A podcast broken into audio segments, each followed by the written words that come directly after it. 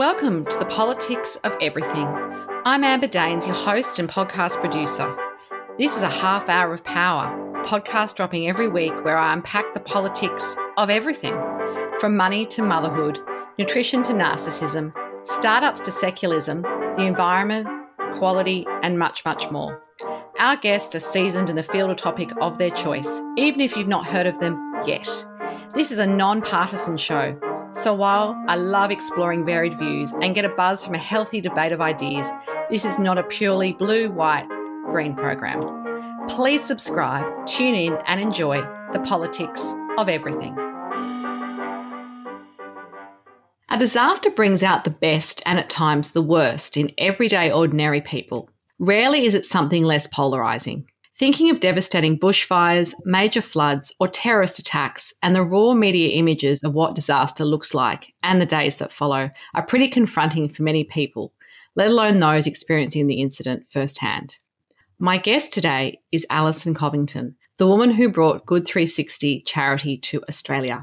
Good 360, if you don't know it, is Australia's largest online marketplace, matching surplus brand new goods to people most in need. It offers the retail sector a sustainable, community focused option to redirect surplus product from landfill. In just six years, over 300 retailers and manufacturers have signed on and donated over $192 million worth of brand new product. These include essential toiletries, household items, clothing, shoes, PPE, and stationery supplies, to name a few areas. Their network of almost 3,000 member charities and disadvantaged schools Australia wide across 31 cause areas order the goods they need from the Good 360 website with the ease of 24 7 access, saving them time and obviously precious budget. Thanks to Alison's business model and vision, more than 22 million brand new items have been matched to people in need, helping to provide dignity and equality of this due to back to back disasters over the last few years, including droughts, fires, bushfires, and the ongoing devastation of the global pandemic that COVID 19 is. Nine million items have been matched directly to assist communities in disaster recovery. Good 360 Australia is well on the way to achieving Alison's goal of matching $1 billion worth of brand new goods to Australians in need by 2025. And today we are discussing the politics of disaster recovery. Welcome, Alison. Thank you. Thank you for having me. So tell me about young Alison. Did you have childhood career ambitions? What were they and did you achieve them? Well, it definitely wasn't working in a charity. I just stumbled to work in a charity. What I wanted to do as a child was to be a pastry chef. So it's it's so different to where I ended oh, up. That's quite different. Um, when I was yeah, when I was at school, all I was really loved home economics and I wanted to be a pastry chef. And then my career advisor pointed out to me that pastry chefs started at four in the morning and I'm not good in the morning. So I had to have a very good think about a different career. So now I just save the cooking to the weekends in normal daylight hours.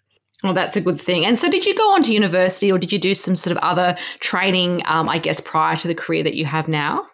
Yeah, so I worked in a bank. So I did a graduate course in, I was working in banking. But then by accident, I moved into a bus industry. So I was doing banking and then into transport. And I spent many of my years in transport. So I was buying and selling bus companies, which is a very unusual career.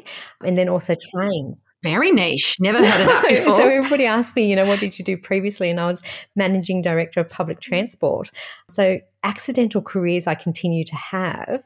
And then I did get quite ill. So I spent a bit of time um, reassessing, you know, whether I wanted to go back into transport. So I had that sort of logistics background. And then I just stumbled across Good 360 and I just couldn't not unknow it. And that's what I say to people is that, you know, once you know that there's all these spare goods rattling around in the world, and Good 360 had been operating in the US for more than 30 years when I discovered it. And I sort of came back to the fact that, you know, I was a teenager when Good 360 started in the US. And then I discovered it, you know, when I was in my, I think, 40s. And I just went, well, you know, all that time that I went on to have an education and a career, the US had a way of matching goods and they'd matched $7 billion worth of goods by the time I stumbled across that concept. And I just couldn't unknow that in Australia we weren't matching these goods and that they were going to waste. But we had all yeah, these Australians absolutely. who were desperately in need of brand new goods. And I just couldn't understand why we weren't matching that. And my mind just went to the fact that, you know, in my transport career, I knew how to move people from one place to another. I had that logistics background. Why wouldn't I just match the goods and move that to the people who knew it? And so then I stumbled into once you know something, you have to do something with that. Um, and I'm one of those types of people who just get things done. So I wasn't uniquely qualified to do it, but here I am 22 million items later having matched that. And I think, you know, what if I didn't? Yeah, no, it's an amazing achievement. And obviously, there's a lot of need out there. So, how is disaster recovery defined? And are there some, some common themes to show sort of how it's managed or how it eventuates for those of us who don't understand it? We often just see, I guess, those those raw media images, the, the tragedies, but we don't actually see what's going on on the ground. So, can you give us a bit of a insight into that? Yeah. So, what the media portrays is the actual disaster. And so, you know, we talk about disasters in six stages. And there's the stage where you prepare for the disaster beforehand. So, you know, there's a lot of first responders who get, you know, the prepare kits ready prior to disasters. And then what we all really see in the media is the response stage, where everybody's running in and, and sorting out the response. Um, and that's where most of the attention is actually focused on, is because you'll see the flood, the fire, the cyclone there. And that's where most of the money, energy, and time goes to. But that's only, you know, a very small proportion of what a disaster actually is. Then you have the recovery stage, is when, you know, you get into that cleanup stage. You've got to get, you know, all the cleaning materials into those disasters to help on the immediate response and cleaning stage. But then it goes much longer than that. And that's often when the spotlight is actually turned away from the disaster. And that's the rebuild stage. And that, you know, if we look back to Australia's, you know, big bushfire disaster 18 months ago, people are still only just getting to the stage of rebuilding. They've been in temporary housing, you know, caravans, tents, and they're only now getting into their opportunity to rebuild. And then we go on to refurnishing. They now need the assistance that everybody was trying to give them 18 months ago, sending them all the material goods back in response. But they only now need that, you know, refurnish stage after they've rebuilt. So that's sort of two years on. And then they get back to being able to relive, you know, almost two to three years after that actual disaster and that's when the spotlight has moved on because you know other disasters have taken all our attentions or the media's attentions and the general person's attention away from the disaster that someone's living with and if you think about somebody who's been through the bushfires, you know, floods and mouse plagues and cyclones and COVID has hit, but somebody else is just still dealing with all the after effects of bushfires. Yeah, absolutely. It's a long cycle, and like you say, most of us, because we haven't had the spotlight put back on it, we sort of don't don't remember where those people are at and how long that will take for most of those communities. What makes a disaster recovery easier? I mean, we talk about things like charities and I guess services like what you provide. There's also government support. There's also good systems, I guess, insurance companies that are on board and so forth that people might be able to access as individuals and also just that community spirit can also really help people or pitching in and helping their neighbours. What, in your view, is that perfect mix that makes that process, I guess, easier at probably the worst time in some people's lives? Yeah, I think it's good intentions, thinking about what your good intentions are and putting yourself in the the thoughts of the people who are in those disasters and so it's that collaborative approach so you know you off, you have governments you have not for profits and then you have the general public understanding what's actually happening to the person who's going through that disaster. And you know, we often try to train people who are wanting to assist in these communities. Is you know, your good intentions are they actually helpful? And that's just being, you know put it into the you know mix of how that person's going through that and it's the timing so we have a saying the right goods to the right people at the right time and as we talk about those six stages you know, we all rush out, you know, and it's natural because, you know, your heart goes out to somebody in that response stage. But just understanding is it the right time to assist and, and, you know, just making sure that you can do it over maybe a two year cycle rather than all at that immediate response cycle. And it's the collaboration between agencies just so that people get the assistance when they need them. Because, you know, as I said, you know, it's two years on and, you know, the mental anguish people are going through and just knowing that people still care two years on is very powerful, is to know that people are still thinking about the disaster that somebody's in I think is just really helpful to go, you know, we're still standing with communities because they know that, you know, the attention's on another disaster is just keeping the spotlight and standing with communities all the way through. So I think having you know, a kit in place to say with these communities between government, not for profits, and communities, it's all still happening over a long life cycle. Absolutely. So, disaster recoveries sometimes go wrong, I imagine. Is there any kind of ingredients that make that the case? Like, is there sort of that commonality in why something might go wrong in those really crucial initial stages, but like you say, through that cycle, which might be two or three years along? Yeah, I think it's the fact that we all naturally will rush in in the response stage. So, you know, many charities are overwhelmed with the wrong goods arriving at the wrong time. And so they can't then respond to all these goods that people have generously donated. And, you know, there's a statistic that comes out is that 60% of goods donated in disasters go back to landfill because people just haven't thought through what they're donating. So it's that, you know, the wrong goods at the wrong time because it's our intention to do good, but sometimes we do more harm. And that can block up roads because, you know, all these trucks are turning up at the wrong time. So it's just thinking through the intention of the good that we're trying to do in communities and making sure we're doing no harm and that we're doing good and listening to the people who are actually there.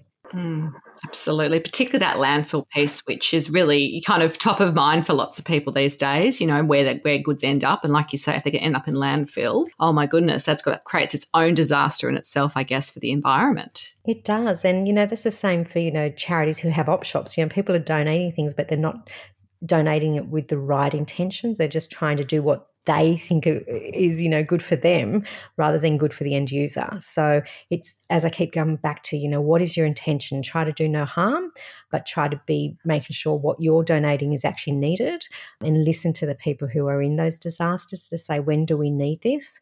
You know people will be sending furniture or something and you know people don't have a house. So just make sure it's it's the right time in that disaster. Just listen and ask what's needed. And i think you know that's what we just keep saying is there any practical ways to do that sorry to interrupt but i'm just curious because i'm thinking I'm, I'm, i know what you're talking about but that people just donating all this stuff and i guess businesses going on we've got excess clothes or whatever how do you actually manage that though is that something that your business might help with or is it yeah. other entities as well yeah, there are lots of charities. We're a matchmaker, so that's what we do. We match the right goods to the right people at the right time. And we have those conversations with businesses is about just staging the goods to make sure that they're there at the right time. And so, you know, businesses can pledge to donate that furniture. And we just say to them, okay, we'll tell you when it's needed, but thank you. Now we know that we've got those furniture. We don't need it in the response stage, but of course we need it in the refurbished stage. And it's nice to know we've got that on hand. So we keep the records of the pledges and then we can go back to that community and go, okay, now we've got that furniture for you six months or 12 months down the track, but we won't send it to you when you're still needing mopping out and buckets. You know, we'll send you the buckets when you need it. So it's all about just listening. You know, people want to do the right thing. And so they immediately respond. But, you know, we had this, you know, most crazy story where, you know, people sent a truckload of nappies down to a, a community down the coast, but they were all seniors living in that community. There was no children and there was no babies. Oh, my goodness. Um, you know, so it's just actually listening to what people want rather than doing what you think makes you feel good. Yeah, so absolutely. It, and that's what we are. We're just the matchmaker between the need and people's good intentions. And cuts out that waste and confusion, I guess, as well. Yeah. And it's just, you know, then all the people down there who receive them, you know, it just caused them more work to then try and relocate those goods and find somebody who actually needed them. Yeah, absolutely. So, COVID 19, of course, has impacted everyone across the world, and it's obviously changed perception of what a disaster is. So often, you know, we think of things like a terrorist attack or mm-hmm. a major flood or a bushfire where it's, you know, quick and instant. This is long and painful for many people and it has many stages. And in many ways, it's unprecedented territory for our whole generation. What sort of steps are needed, I guess, from what you're you're doing in your business to get people's lives back on track? I mean, the disaster cycle is long, but also we don't really know when it's going to really end. And of course, there's many unknowns about the virus strains and so forth. How are you seeing your business kind of navigate that territory? Yeah, and I think COVID is a little bit more hidden. You can see a bushfire, you can see a flood. It's a much more visual disaster, whereas what we see now is we have the new vulnerable. And the way I describe it is the people who are affected by COVID were the people who actually had $50 to donate to a bushfire. So they were the very generous Australians who were outpouring and giving $50 to Australians who needed it through these more visible disasters. Now we have the hidden Australians who are vulnerable.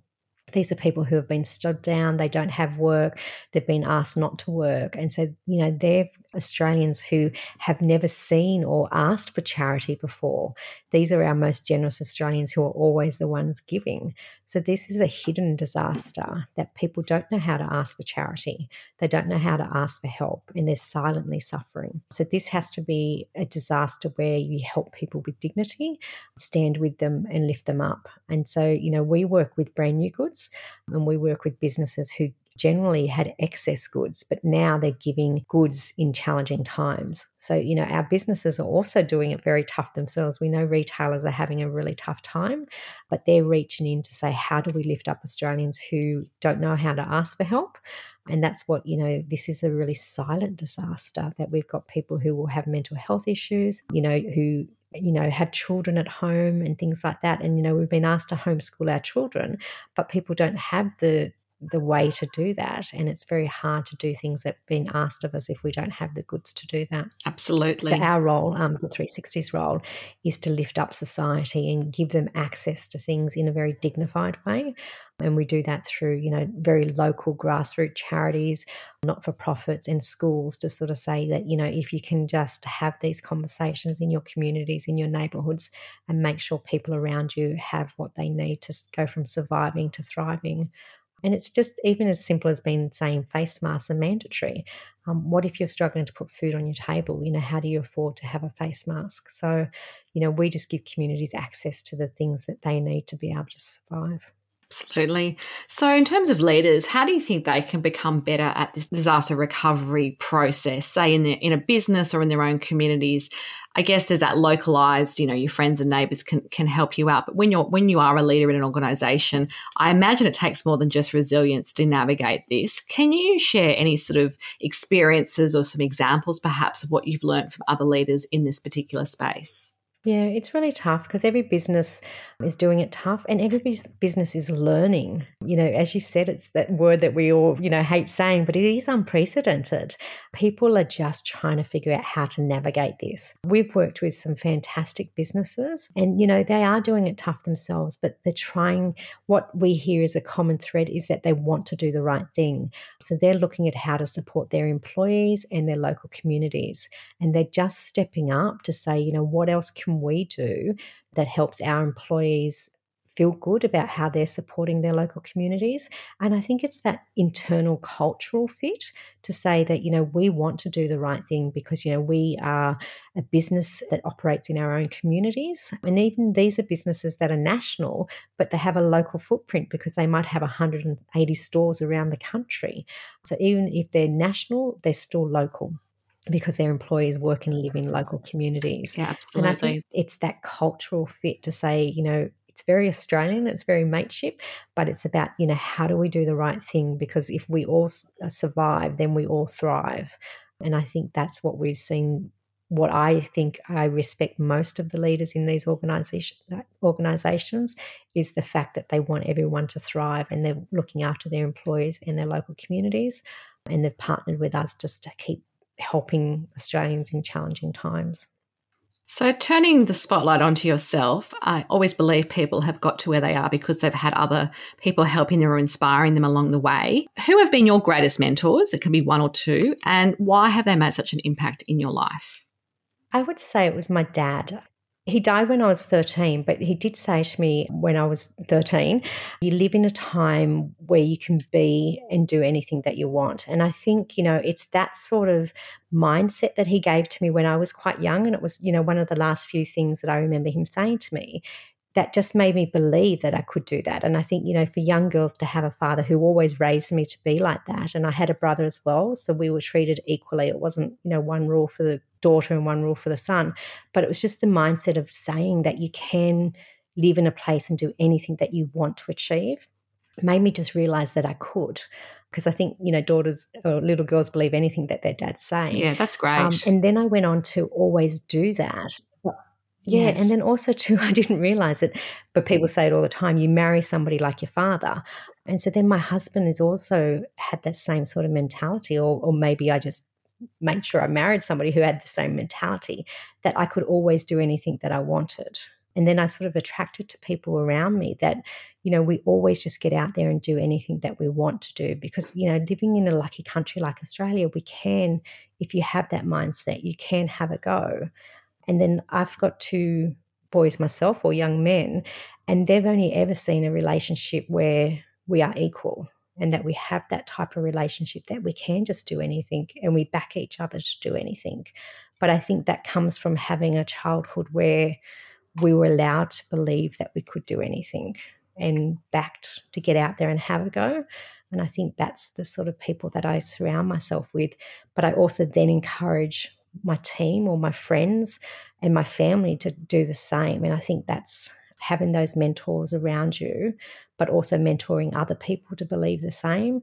And I'm, you know, often, you know, telling people, of course you can do that. Why do you think you can't do that? And I think that just comes from the childhood. Yeah, self-limiting beliefs can often really rule our headspace, yeah. I think, in, in and, our lives more yeah, than we realize. I, you know, I constantly have raised my kids like that and you know my team to be like that and i just look at them when and i look at anybody who doesn't believe in themselves and i'm just have this wonderment about why don't you believe in yourself? Because i think you know we have to mentor more people just to get anything out of their head that doesn't believe in that. Because you know if i didn't believe that i could match these goods so many people would be you know going without.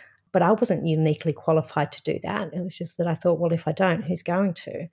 So I think more people just have to get that out of their head and just go on and believe. Absolutely. If you could choose a favourite book, song, or film, what would it be and why? Um, it's probably a little bit corny. I'm probably almost embarrassed to say. But I'll go actually, on, do it. it's actually Love Actually. And I think it's because I always have so many tabs open in my head. And that movie is so many different stories going on all at once that combine and I think I always say to everyone, I've got so much crazy going on in my head, but it all works and they all combine and it all makes sense to me. And I think that's when I look at that movie, I just think it's the same. it's just all this crazy going on, but it all comes together. And it's just one of those feel good movies that I love watching every year and it just makes me smile. And I think, you know, we just have to have something in life that just, you know, probably is a bit silly, but it does make us smile and it just makes us happy. Absolutely. So, as we wrap up today, what would be your final takeaway message for us on the politics of disaster recovery? I think, you know, just, you know, be prepared to help in disasters. I think, you know, we want to always be the type of people and the type of country that get in there and help each other, but just be mindful. Like, you know, our good intentions have to actually help the people who need it, but think and listen. And that's what I always just ask is just listen to what somebody needs and ask the question. Don't be afraid to ask what somebody needs and don't let our own good intentions get in the way of what people actually need. And and that's what Absolutely. we're all about is just asking and listening. Yeah. You've given us some fantastic ideas on how we can be a bigger part of what your business does and also, of course, be great citizens, I guess, of the world. Um, if you do want to connect further with Alison, there will be some details on the show notes as always. Until next time, take care. Thanks so much for listening today. If you've enjoyed the politics of everything, I thrive on your feedback. So please add a short review and share the podcast with your network through Apple, Spotify, and all the usual suspects. I'm always on the hunt for new and diverse guests, so if you or someone you know has a fresh idea you're busting to get out there, please email me at amber at amberdaines.com and my crew will get back to you very soon.